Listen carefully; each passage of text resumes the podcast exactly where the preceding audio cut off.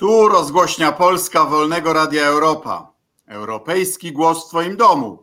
Proszę Państwa, rząd ostrzy sobie pieniądze na fundusze z e, e, wieloletniego budżetu Unii Europejskiej. E, ma być ratyfikowany, choć jeszcze nie ma projektu ustawy, fundusz odbudowy. Jednocześnie niepokojąco obniżyła się w Polsce stopa inwestycji, a inflację mamy największą w Europie. Któż mógłby być lepszy do przedyskutowania tych tematów niż pan profesor Jerzy Hausner, ekonomista, profesor, były wicepremier, minister gospodarki. Panie profesorze, serdecznie witam. Dzień dobry. Y, ale zacznijmy od tego, że urodził się pan w Świnoujściu, a tam wielkie wiertło, jak powiedział pan premier, to potężne wiertło będzie kruszyć nie tylko warstwy ziemi, ale także bariery niemożności, uległości i słabości. A pan prezes Jarosław Kaczyński powiedział, że wreszcie Rzeczpospolita będzie połączona. To czy pan się urodził na jakimś terytorium zamorskim Rzeczpospolitej, które dopiero teraz będzie jej prawdziwą częścią? Było to terytorium połączone promem, miało regularną przeprawę promową, więc to nie jest tak, że to była jakaś e, e, enklawa, jakaś osobna część. Natomiast niewątpliwie z punktu widzenia mieszkańców tego miasta, w którym się urodziłem, ale którego nie znam, bo moi rodzice wyprowadzili się, jak miałem dwa lata, do Szczecina, Opola, się, a, a potem do Opola. W związku z tym ani, ani Świnoujścia, ani tych y, pierwszych lat dzieciństwa nie pamiętam z tych miast, a potem w Świnoujściu nigdy nie byłem, ale wielokrotnie y, słyszałem o tym, jak ważne jest y, ta, ten tunel, to połączenie zresztą z burmistrzem, wielką postacią polskiego października, z panem Goździkiem rozmawiałem na ten temat u Jacka Kuronia i on mówił, że to naprawdę jest y, potrzebne tym mieszkańcom, więc uważam, że dobrze akurat, że ta inwestycja rusza. Czy musi z takim zadęciem? No, jeśli to zadęcie posłuży temu, żeby ona została dobrze zrobiona i szybko, to nawet nie cierpiałbym z tego powodu. 85% funduszy e, z Unii Europejskiej, wyimaginowanej wspólnoty. Mają tupę, co? No, większość naszych inwestycji infrastrukturalnych ma to bardzo istotne kofinansowanie i można powiedzieć, że Polska przeszła zarówno przed akcesją do Unii Europejskiej, jak i po akcesji wielką, wielką cywilizacyjną modernizację. Mówię o modernizacji w zakresie infrastruktury. To dotyczy nie tylko transportu, to dotyczy szkolnictwa, szkół. To jest wielka przemiana, z której korzystamy i, i, i, dobrze, że korzystamy. Warto to jednak podkreślać dla przyzwoitości, a również dlatego, by ludzie pamiętali, że zawdzięczają możliwości korzystania z całego e, ciągu działania ludzi od Tadeusza Mazowieckiego do, do, do, do Aleksandra Kwaśniewskiego i Leszka Millera, którzy nas e, do tego doprowadzili, że jesteśmy w Unii Europejskiej. No, ale Unia nie wszystko finansuje. Na przykład na przykład przekopu przez Mierzeję Wiślaną zdaje się nie finansuje. To jest zdaje się autorski pomysł E, Kaczyńskiego, który był kiedyś senatorem z Elbląga. E, I proszę mi powiedzieć, czy dobrze myślę, sądząc, że ta inwestycja nie ma nawet teoretycznych e, perspektyw na zwrot kapitału, bo mówią mi specjaliści, że tam będzie trzeba non-stop pogłębiać tory podejściowe, bo, bo, bo Zalew Wiślany ma półtora metra E, i ten koszt pogłębiania torów podejściowych będzie wyższy niż zyski z portu w Elblągu. Więc e, będzie trzeba ciągle dopłacać, a o spłacie e, zainwestowanych kapitałów w ogóle nie ma mowy. Więc co by pan powiedział na taki mój pomysł autorski, który w tej chwili wymyśliłem, żeby nazwać przekop Mierzei imieniem niegospodarności Kaczyńskiego? zostawmy określenia, natomiast z punktu widzenia ekonomicznego, gdybyśmy się mieli kierować rachunkiem ekonomicznym, ta inwestycja nie, nie miała i nie ma sensu. Ja przypominam, że gdy liczono okres zwrotu z kapitału, to liczono go w dziesiątkach lat. E, bez tych problemów technicznych, które eksperci przewidują, ale my jeszcze przecież nie wiemy, jaka będzie skala tych problemów. Tylko przypominam, że ta kalkulacja dotyczyła kosztu inwestycji wyraźnie poniżej miliarda, a my dzisiaj wiemy, że ta inwestycja będzie kosztowała przynajmniej dwa razy tyle, a w zasadzie dwa i pół raza tyle już blisko. Ile będzie y, do końca kosztowała, tego y, nie wiemy. Natomiast ekonomicznie ta inwestycja y, sensu nie ma. Oczywiście są tacy, którzy będą mówili, że dzięki temu Elbląg stanie się ponownie pocztem, portem i miasto będzie się mogło rozwijać. Oby. Natomiast. Nie no, kogi, kogi XVII-wieczne będą mogły zawinąć do portu. No więc pan ironizuje, a ja mówię oby. Choć w to umiarkowanie, umiarkowanie wierzę. No ale za to są wieże Kaczyńskiego w Ostrołęce. No nie, Ostrołęka jest ewidentnym e, inwestycyjnym błędem. To już jest poza jakąkolwiek dyskusją. No jest to inwestycja, e, która w momencie, w którym ją projektowano, uruchamiano, była inwestycją utopionych, utopionego kapitału, Miliard, tak, utopionych tak, kosztów. Czyli I, tu i... Mierzeja 2 miliardy, tu miliard w błoto zupełnie, tak? No tak, ale Mierzeja jeszcze czemuś będzie służyć, natomiast Ostrołęka, przynajmniej w tej części, Budują, chyba, że ona będzie budowana później ponownie na elektrownię gazową, niczemu nie służy. No to jest, to, to jest tak, jak za czasów Gierka budowaliśmy pierwszą elektrownię jądrową, w której, tak powiem, mnóstwo pieniędzy utopiliśmy, które później trzeba było e, stanowić. Ja myślę, że to później, że to dopiero lata 80. Nie, nie, to wcześniej zaczęto. Tak? Okay. Tak, tak. Planowano i uruchomiono tę inwestycję. W latach 80. już jej nie kontynuowano. No ale za to będzie centralny port komunikacyjny. No, chcę z pana wykrzesać ambicje, żeby no, wielkie projekty powstawały. Ja nie wiem, co oznacza wielkie, no bo jeśli przez wielkie rozumieć e, wielkie wydatki, no to to są e, wielkogabarytowe i, i wielkie wydatki. Tylko ja mam wrażenie, że jak e, Często mówimy o, o, o prezydentach Stanów Zjednoczonych, którzy później, jak już odchodzą, na ogół budują biblioteki, ale e, w momencie, kiedy zaczynają e, swoje, swoje kadencje, to uruchamiają wielkie projekty, to jakie to są projekty? No to są projekty na przykład zdobywania kosmosu, tak?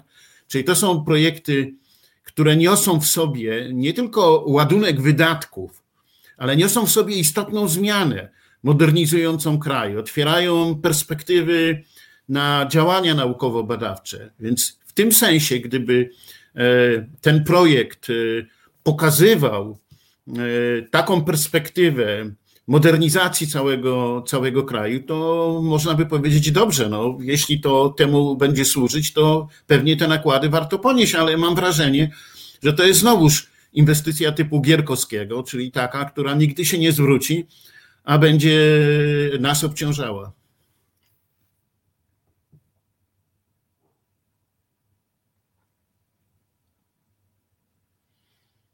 嗯。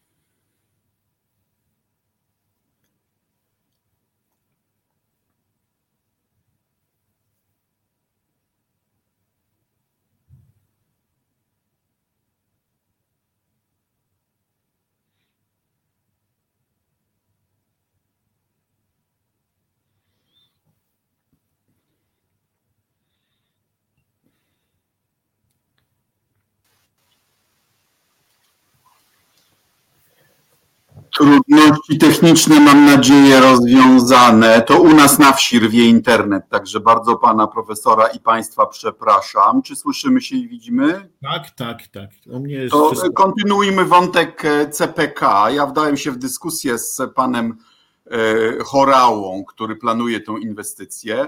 Wydaje mi się, że ona jest oparta na kompletnie nierealistycznych założeniach mianowicie, że szybko y, y, y, ruch lotniczy wróci do przedpandemicznych rozmiarów i że będzie rósł i że można zlikwidować lotnisko Chopina i że CPK przejmie większość jego i jeszcze więcej jego pasażerów i że Polacy będą podróżowali coraz bardziej poza Europę. A mimo to ja uważam, że to jest poroniony pomysł, bo w Europie przecież nie chcemy jeździć do jakiegoś Baranowa, tylko chcemy mieć nasze lokalne lotnisko, z którego gdzieś tam do Europy możemy sobie w dwie godziny polecieć. Także wydaje mi się, to jest kompletnie poroniony pomysł. Taki z lat 70., to wtedy Amerykanie budowali takie huby, prawda? Niemcy zbudowali i wyszli na tym jak Zabłocki na mydle, bo przepłacili, trwało to dekadę dłużej i nie wiem, czy to się w ogóle uda. No więc y, oczywiście ja się zgadzam y, z tym, że założenia są kontrfaktyczne. To znaczy, w istocie rzeczy te założenia są oparte o przesłanki, których potwierdzić się nie da. To są wszystko e, życzeniowe założenia, a nie realistyczne założenia.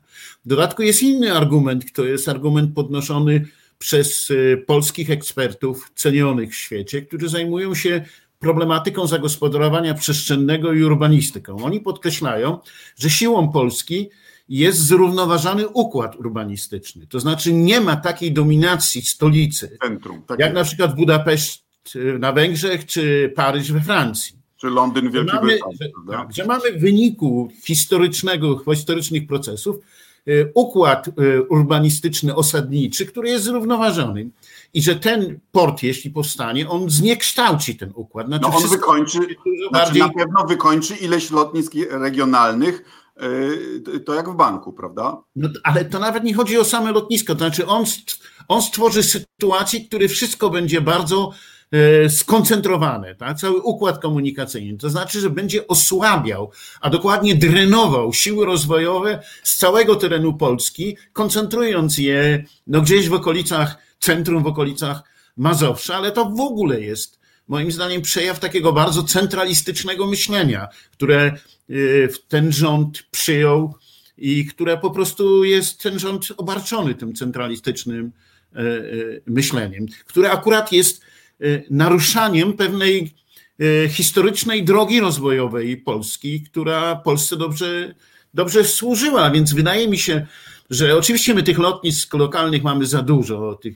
międzynarodowych lotnisk w szczególności, ale ten układ, w którym mamy lotnisko we Wrocławiu, w Poznaniu, lotniska w Krakowie, a nawet w Katowicach, bo być może między Katowicami a Krakowem powinno być jedno, jedno lotnisko, to jest jakiś, jakiś pomysł. Mamy lotnisko w Gdańsku i mamy lotnisko, to główne e, lotnisko w Warszawie. No to, to jest model moim zdaniem e, pożądany. I on wytrzyma nawet silny wzrost ruchu lotniczego. A mówiąc o inwestycjach, wspomniałem już w moim wprowadzeniu, Mateusz Marowiecki prze, przewidywał y, i czy, czy ambicje miał, żeby stopa inwestycji wzrosła do 25% po to, żeby przezwyciężyć pułapkę średniego rozwoju, a tym, tym, tym, tymczasem jest najniższa w historii wolnej Polski i to nie jest chyba tylko wina pandemii, bo ona, bo ona spadała y, y, w ostatnich latach dość systematycznie, prawda?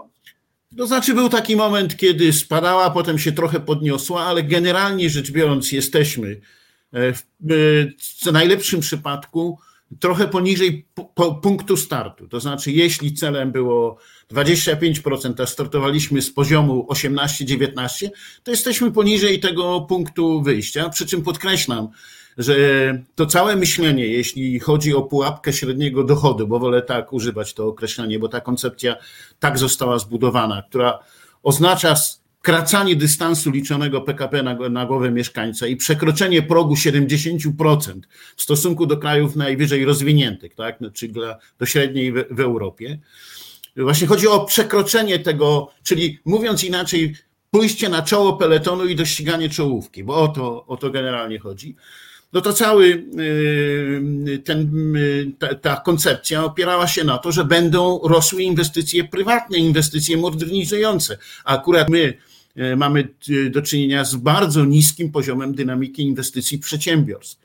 Natomiast owszem, mamy dużo inwestycji publicznych, no ale omówiliśmy niektóre z nich i, i większość przypadków, które pan podejmował w tej rozmowie, to są inwestycje wątpliwe lub bez sensu tak jak Ostrołęka. Pan rozmawia jeszcze więcej, podejrzewam, z przedsiębiorcami niż ja. E, e, ci, których ja znam, mówią, że boją się państwa. E, ci, którzy mogą, przenoszą rejestrację firm za granicę po to, żeby korzystać z umów o ochronie inwestycji. Nie mają pewności, teraz przez rząd bardzo represyjne przepisy wymyślił możliwości konfiskaty, upolityczniona służba skarbowa no to chyba nie są warunki, w których ludzie się czują bezpiecznie, dokonując nowych inwestycji. Znaczy, na pewno tych przyczyn jest wiele. No jedna z tych przyczyn to jest generalnie brak zaufania do państwa, brak wiarygodności ekonomicznej państwa w działaniach państwa, nieprzewidywalność.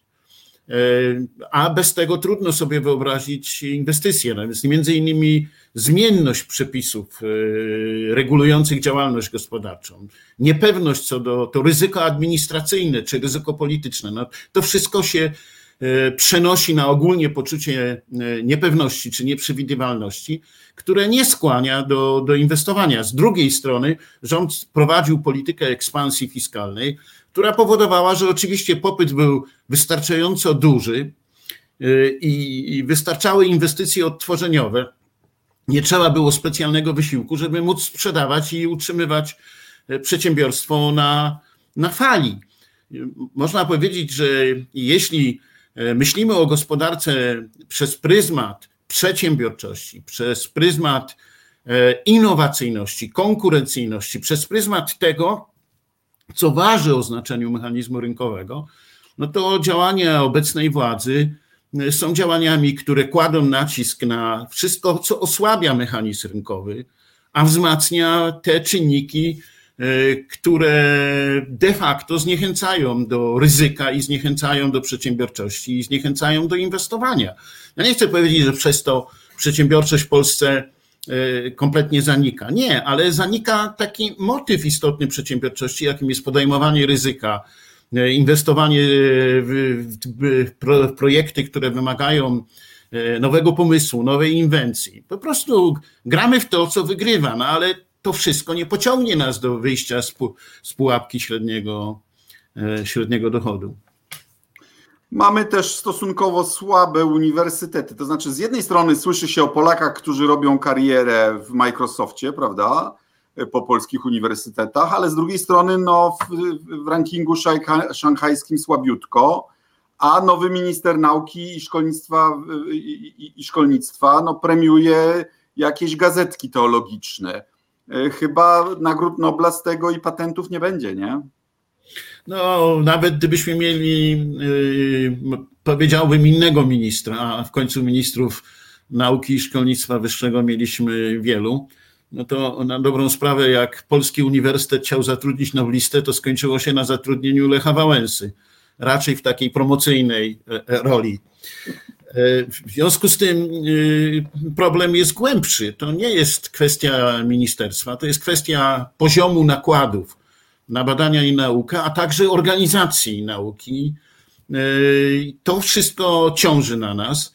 Ja wielokrotnie podkreślałem, że my przeznaczamy na utrzymywanie górnictwa węgla kamiennego środki, które gdybyśmy wcześniej zaczęli inwestować w naukę, to dawno rozwiązalibyśmy nasz problem energetyczny, a on jest ciągle naszym garbem. W dodatku rachunki energetyczne płacimy coraz wyższe, co oznacza, że nawet jeśli dzisiaj jesteśmy silnym eksporterem, konkurencyjnym eksporterem, to przynajmniej część tej przewagi jest wytracana. Tak? I dzisiaj energia elektryczna z punktu widzenia e, relacji do PKB i z punktu widzenia rachunku, który płaci przedsiębiorca, jest jedną z najdroższych, jeśli nie najdroższą w Europie. Nawet teraz przeczytałem, że już jest najdroższą w Europie.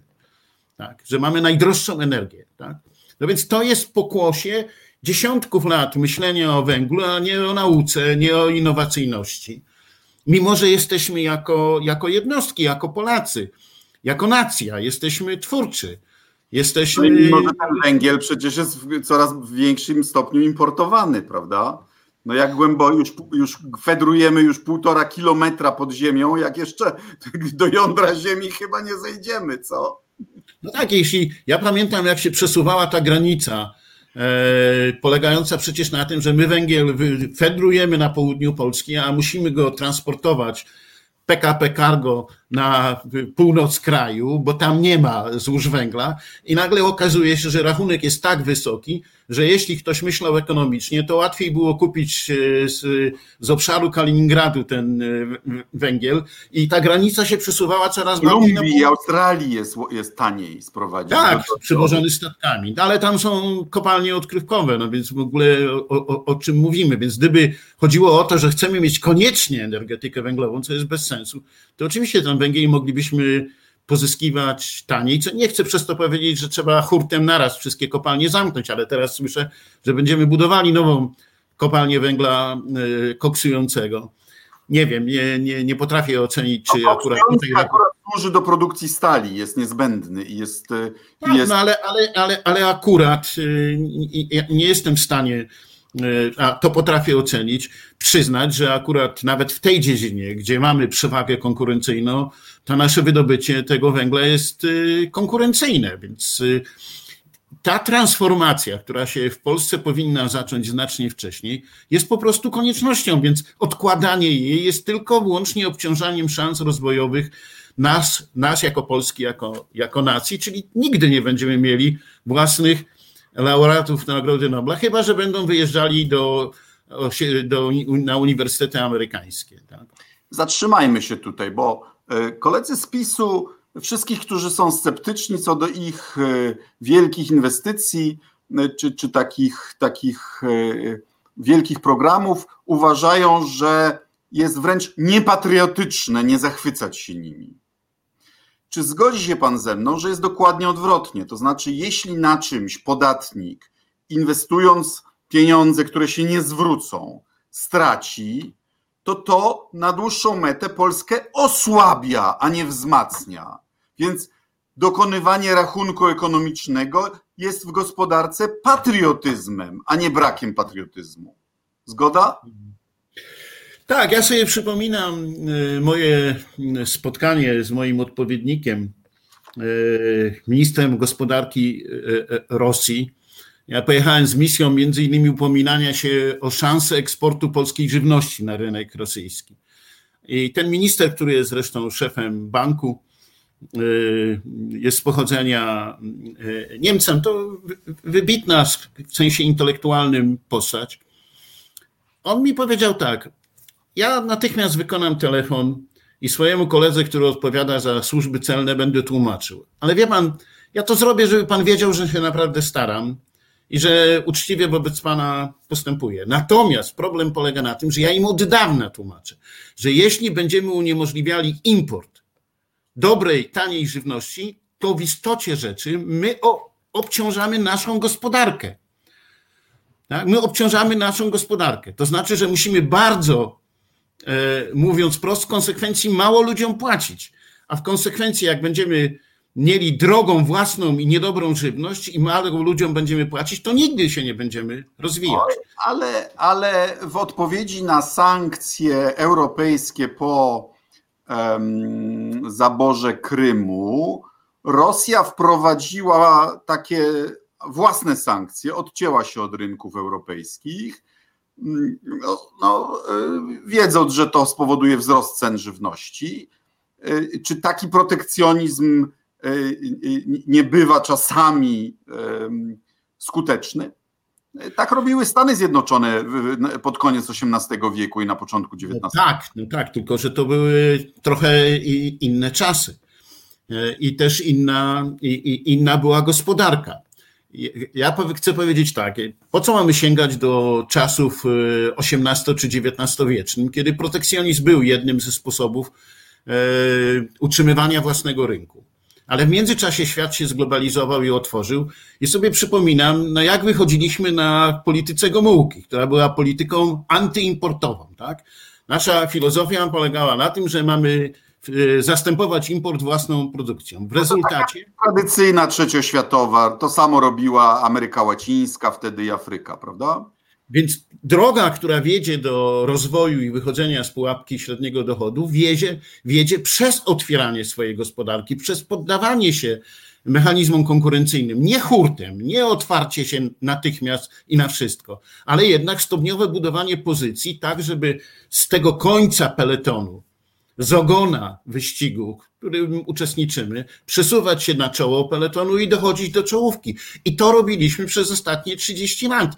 Więc polityka, która miałaby w tym momencie nas odgraniczać i powodować, że będziemy rynek kontrolowali. Ja powiedziałem, że my tworzymy gospodarkę, e, e, która będzie gospodarką e, nie rynkową, tylko gospodarką narodowo-rynkową, czy państwowo-narodowo-rynkową.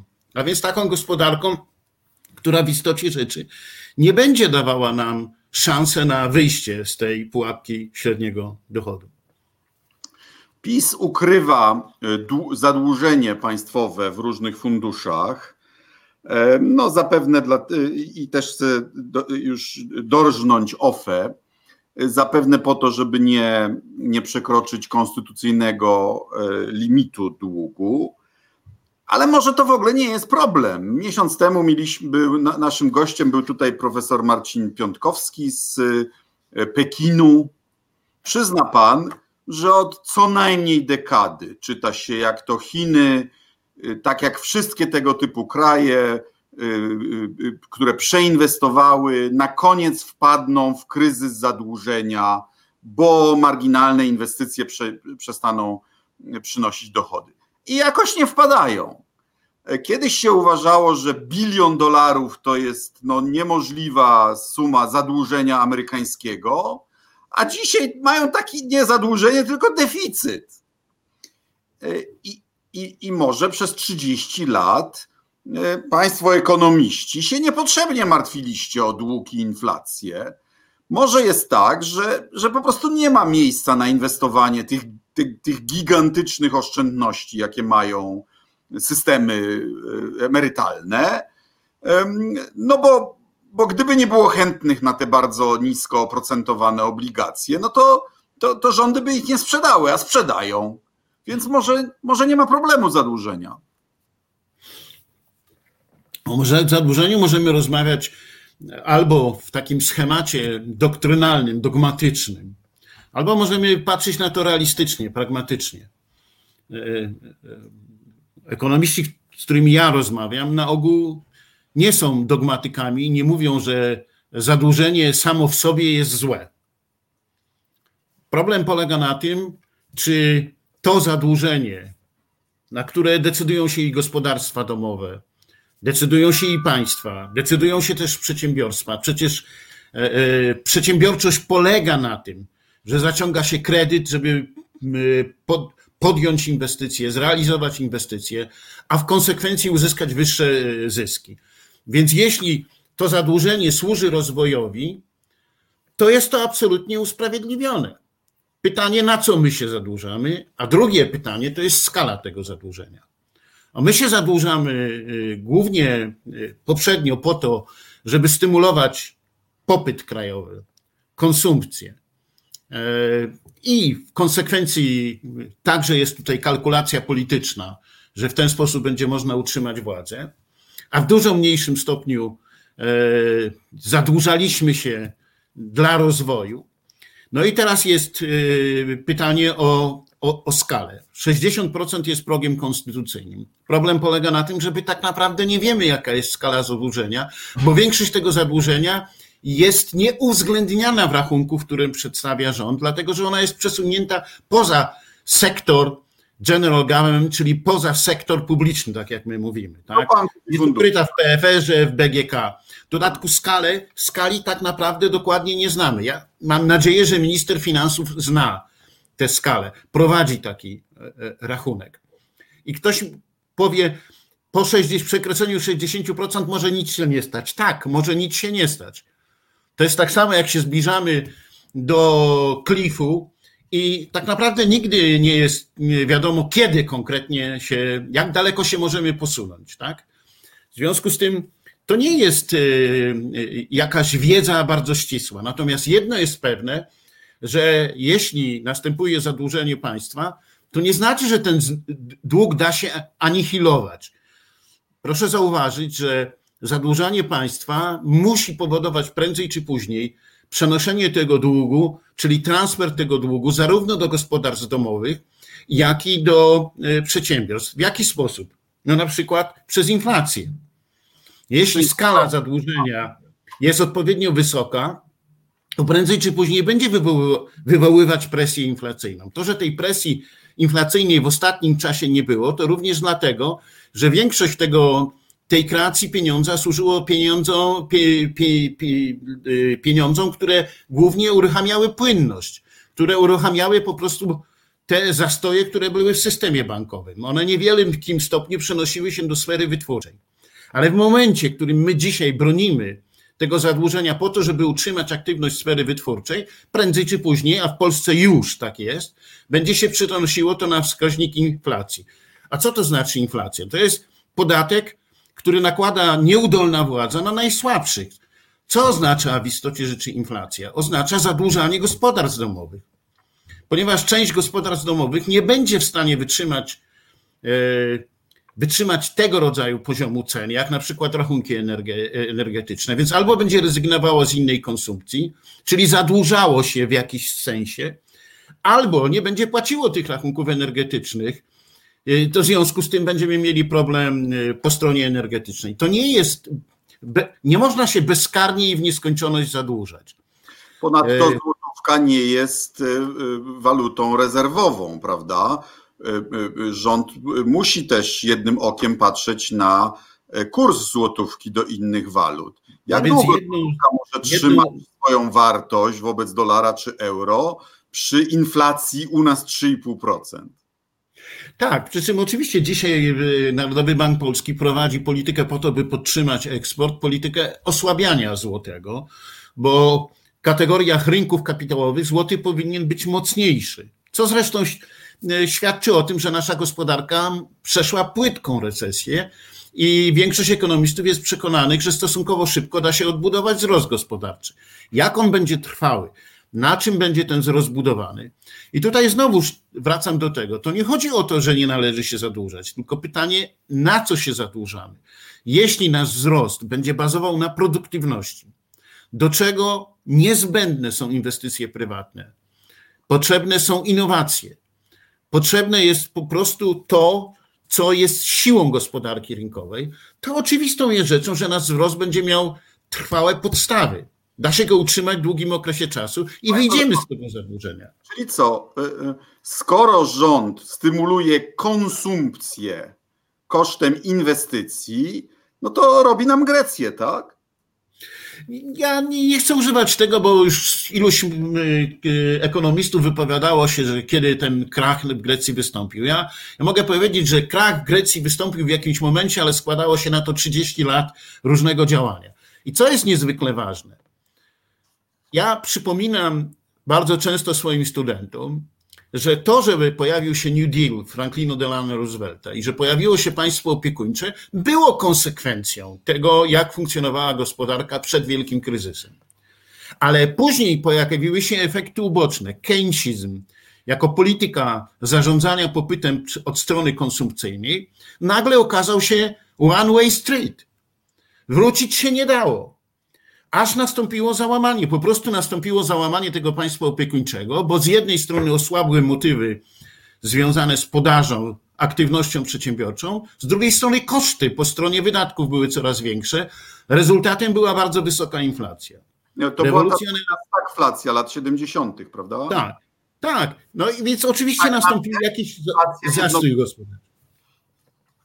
No i teraz, jak y, generalnie mamy do czynienia z sytuacją tego quantitative easing, czyli ilościowego luzowania, i wszyscy uważają, tutaj nie ma żadnego problemu, to w końcu będzie zapisane w bilansach banków centralnych, nic się nie stanie, to ja mówię, to nie jest nieprawda. To jest nieprawda.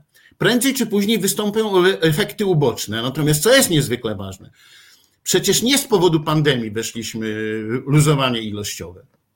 W Polsce tak, ale nie z poziomu pandemii w krajach wysoko rozwiniętych. Weszliśmy z powodu globalnego kryzysu finansowego.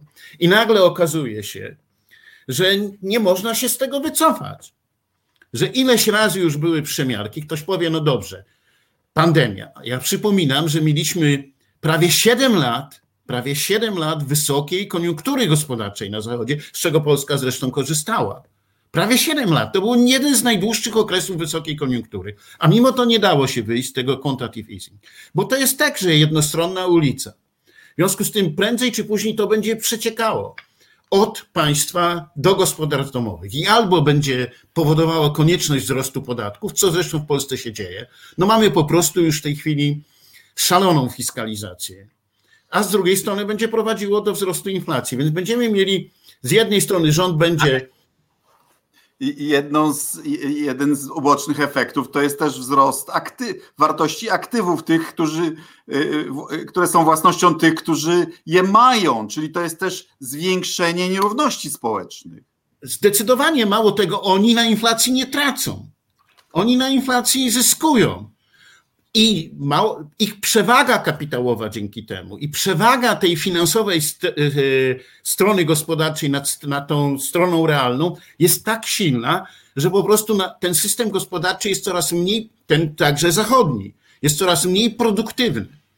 Właśnie ja bardzo często przytaczam w tych debatach ekonomistów Keynesa, który mówił, że są dwa typy akumulacji. Jedna typ akumulacji to jest ta finansowa akumulacja Jednostka kapitału finansowego, która tworzy kolejną jednostkę. Pieniądz rodzi pieniądz. Ale on podkreślał, że najbardziej istotna akumulacja jest ta, która dokonuje się w sferze wytwórczej. To znaczy, że pieniądz służy inwestowaniu, dzięki czemu e, potrafimy produktywniej wytwarzać i zaspokajać potrzeby społeczne. I jeśli ten mechanizm akumulacji słabnie, to gospodarka się nie rozwija. E, mniej znany od Keynesa jest polski przedwojenny ekonomista, Michał Kalecki, który podobne idee propagował, ale wzbogacone o, o bardzo ciekawy element, mianowicie sterowanie cyklem ekonomicznym przez rządy w zależności od kalendarza politycznego. To, że rządy lubią wydawać pieniądze tak na 18 miesięcy przed, przed wyborami, prawda? No i tutaj rząd PiSu teraz właśnie ogłasza e, bardzo śmiałe plany, no rzekomo obniżki podatków. Ma być 30 tysięcy wolne od, od, e, od podatku pierwsze. Co pan na to?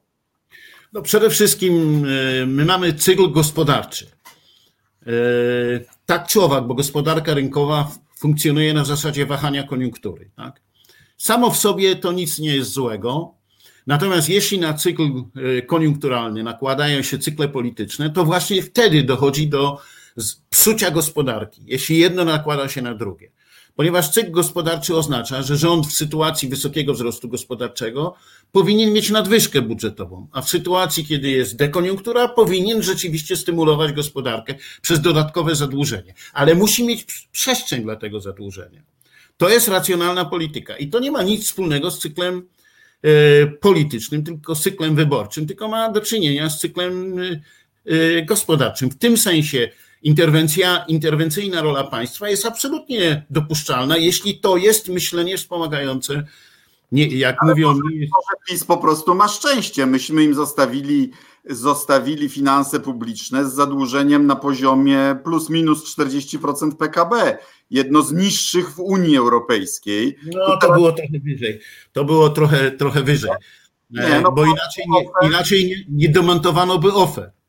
No tak, i wtedy właśnie spadło, poniżej 50 bodajże. Nie? Tak, nie, wtedy spadło w wyniku tej operacji, no, która była operacją księgową. Chcę wyraźnie powiedzieć, była operacją księgową. Oczywiście, no ale... Oczywiście, statystycznie spadło, tak? No, Natomiast no, y, to oznacza tylko... W tej chwili mają ponad 100, Japonia ma zdaje się 200, Wielka Brytania to szkoda gadać, czy Włochy, prawda? Więc może hulaj dusza, piekła nie ma.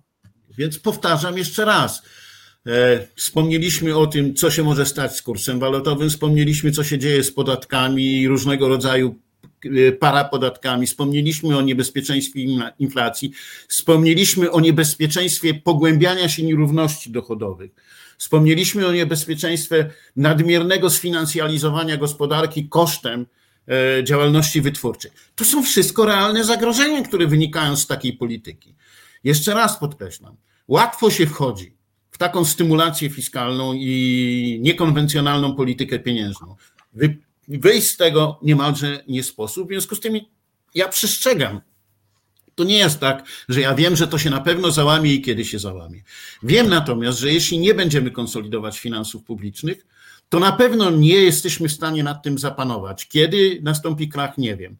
Więc y, jak y, ja patrzę na różne rządy, to patrzę y, na te rządy w szczególności, które prowadziły, nie zapominały o tym, że są wybory. Ale właśnie po to jest początek kadencji, żeby robić rzeczy trudne, które trzeba zrobić, żeby mieć szansę później na ewentualne myślenie o wyborach. Więc jak moi koledzy mnie do różnych rzeczy namawiali, to ja mówiłem dobrze, ale najpierw musimy zrobić porządek, żeby potem można było trochę luzować. Tak? Obecny rząd wydaje mi się myśli, że jest późną sanacją, czy wczesną sanacją, że to Gdynia, COP, y, y, Bóg wie co, y, czyli te wielkie inwestycje stymulowane przez państwo. No ale to się tak, tak bardzo od filozofii PRL-u nie różni. Co pan powie na. No bo pan, bo pan doktorat pisał z, z gospodarki, z, z, ze sprzeczności w gospodarce socjalistycznej. Co pan powie na moje ulubione powiedzenie, że gdyby zarządzanie gospodarką przez państwo było skuteczniejsze od prywatnego, to socjalizm by się udał? E, ja powiem tak, akurat habilitację napisałem na temat sprzeczności. Doktorat napisałem na temat ówczesnej Europejskiej Wspólnoty Gospodarczej, której zresztą E, wykazywałem, że w wyniku wejścia do Europejskiej Wspólnoty Gospodarczej krajów o niższym poziomie rozwoju, wtedy chodziło o Hiszpanię, Portugalię, Grecję e, czy Irlandię, że nastąpi sytuacja, e, która doprowadzi do zmiennej geometrii rozwoju Unii Europejskiej. Tak? Mówiłem, że te nierówności nie zostaną łatwo przezwyciężone i że Unia Europejska będzie miała czynniki dezintegracyjne wewnątrz siebie. E, to taka była teza. A później rzeczywiście napisałem pracę o sprzecznościach systemu gospodarki e, planowej i, i, i pokazywałem, że ona musi się w konsekwencji e, załamać. I teraz to nie jest tak, że tak się musi zawsze dziać. Znaczy, po to jest wiedza, która nie jest wiedzą ścisłą, ale po to jest wiedza, która uzmysławia nam zagrożenia i przynajmniej skłania do tego, żebyśmy byli przezorni. Żebyśmy nie mówili, że nie ma diabła, że nie ma piekła, że nie ma żadnego ryzyka. Jeśli nie prowadzimy polityki, która ma swoje zabezpieczenia, tak, tak czy owak, przy czym zauważmy, że my eliminujemy wszystkie zabezpieczenia instytucjonalne w naszym systemie. Wszystkie. Bo jeśli popatrzymy na Trybunał Konstytucyjny i na sądownictwo, to jest jedno, ale popatrzymy na niezależność Narodowego Banku Polskiego, który jest coraz bardziej instytucją działającą e, jako instytucja polityczna, a nie jako niezależny bank. Ja nie chcę powiedzieć, że to jest kompletnie utrata niezależności, ale widać wyraźnie, że tu nastąpiła jakaś zmiana w obecnej, obecnej kadencji. To znaczy, że nie mamy czegoś, co Amerykanie nazywają check and balances, tak? Ponieważ ktoś powie, a co to ma za znaczenie reguły fiskalne? Ja od razu powiem, jeśli nie mają znaczenia reguły fiskalne, to dlaczego uważasz, że inne reguły e, miałyby mieć znaczenie? Właśnie na tym polega e, wprowadzanie normatywności jako podstawy naszego działania, że ona ogranicza nas, ale to są beneficial constraints, to są korzystne ograniczenia, ponieważ nie wolno wszystkiego. Ponieważ to powoduje, że istnieje przezorność. Dobra. A może PiS ma szczęście, bo jesteśmy akurat w takiej sytuacji, w której olbrzymi e, przepływ e, funduszy e, i strumień inwestycyjny przychodzi z Unii Europejskiej dzięki wieloletniemu budżetowi, to trafia do samorządów na zasadzie kofinansowania, więc samorządy muszą zgłaszać sensowne projekty. Teraz Fundusz Odbudowy też to będą wydatki, które musi za, y, zatwierdzić Komisja Europejska. No więc tu dobre inwestycje będą, więc PiS może sobie poszaleć. Y, ja powiedziałbym tak. To, że będziemy mieli dodatkowe środki i że te środki mogą służyć e, działaniom modernizacyjnym, to ja bym z tego nie rezygnował, ale bardzo często daję przykład który w Polsce jest coraz częstszy, że różnego rodzaju, nie wiem, gminy, miasta pozwoliły sobie za takie wykorzystanie środków europejskich, że zbudowały nowoczesne oczyszczalnie. Tyle tylko, że Unia Europejska nie finansuje utrzymywania tych oczyszczalni. Nie finansuje utrzymywania ich wolności. Gorzej z akwaparkami. I co się wtedy dzieje? A mianowicie dzieje się tak, że trzeba koszty ich funkcjonowania albo wpisywać do budżetu i ograniczać inne świadczenia, również te, które ludziom są bardzo potrzebne, również temu starzejącemu się społeczeństwu. No to mamy kosztem edukacji, kosztem opieki zdrowotnej, no bo to, to jest konsekwencja, tak? że to są dziedziny, które w Polsce są upośledzone w sensie finansowym ich jakość się relatywnie obniża. Emerytów jest coraz więcej, karnie głosują, a uczniowie szkół nie głosują. No to trzeba dawać trzynastki i czternastki, a nie inwestować. No dobrze, ale za chwilę inflacja te trzynastki i czternastki będzie, będzie ściągała, tak? To... Nie, to ich. Tego się nie da tak nie skończyć. To nie jest perpetuum mobile. A z drugiej strony, jeśli nie będziemy utrzymywać tego w budżetu, rezygnując z pewnych rodzajów wydatków, no między innymi tak, że będziemy pewne grupy dotykali mocniej, a inne faworyzowali dla celów wyborczych, to jest inna droga, a mianowicie trzeba będzie zwiększać koszty, które będą ponosiły gospodarstwa domowe dla utrzymania gospodarki komunalnej, tak? To nie jest rozsądna polityka. Zwłaszcza to nie jest rozsądna polityka w warunkach takiego kryzysu demograficznego, z którym my mamy do czynienia. I obecny rząd, mimo deklaracji, nie zrobił nic, żeby tę sytuację poprawił, dlatego że cała koncepcja 500 plus pod tym względem była zupełnie bezsensowna. Zupełnie bezsensowna. Ona nie przyniosła sama z siebie poprawy tego wskaźnika dzietności, w związku z tym regres demograficzny się pogłębia. W związku z tym my będziemy musieli być bardziej produktywni, bo będziemy mieli mniejsze zasoby pracy, a więcej osób będzie potrzebowało różnego rodzaju opieki i świadczenia. I to jest nasze wielkie wyzwanie. I ja nie widzę żadnej strategicznej myśli, która by temu służyła, bo na pewno taką strategiczną myślą nie była tak zwana strategia na rzecz odpowiedzialnego rozwoju. Ale teraz będzie nowy ład. Panie profesorze, na koniec. Coś się dzieje w polityce. Przystawki się niepokoją. Ziobro się stawia, grozi, że nie, za, nie zagłosuje za ratyfikacją Funduszu Odbudowy. Skądinąd ma rację, że to jest uwspólnotowienie długów i że to jest krok ku integracji, a nawet powiedziałbym federalizacji. I ja się skądinąd cieszę, że PiS y, tego kroku dokonuje, bo tym samym uznaje, że to jest dobre dla Polski. No ale, ale brakuje tych szabel, ziobry, prawda? Więc e, Kaczyński albo musi do, dobrać szabel e, od opozycji, no albo mu się rozpadnie koalicja, e, straci większość. No a wiemy, że opozycja kombinuje. Tam, Gowin na marszałka, Kosiniak na premiera. No załóżmy, że się udaje. Jest rząd techniczny dla przywrócenia praworządności, przywrócenia publiczności mediów, no ale też zaradzenia sobie z no, jednak olbrzymią recesją, pierwszą dla nas od prawie 30 lat. No i, i znowu pana proszą, żeby pan przyjął ten krzyż. I pan przyjmuje. Jakie miałby, jakie by pan rekomendował Radzie Ministrów trzy pierwsze decyzje? Zanim przejdę do odpowiedzi na pytanie wprost, to chcę powiedzieć, że rząd techniczny miałby sens, gdyby w dwóch sytuacjach. Kiedy nastąpiłby całkowity rozpad e, zdolności do struktury politycznej do wypełniania swoich funkcji, no mielibyśmy krach, którego nie mamy, żeby było jasne. Mamy różne problemy, ale krachu nie mamy. Więc to nie jest ten, ten przypadek.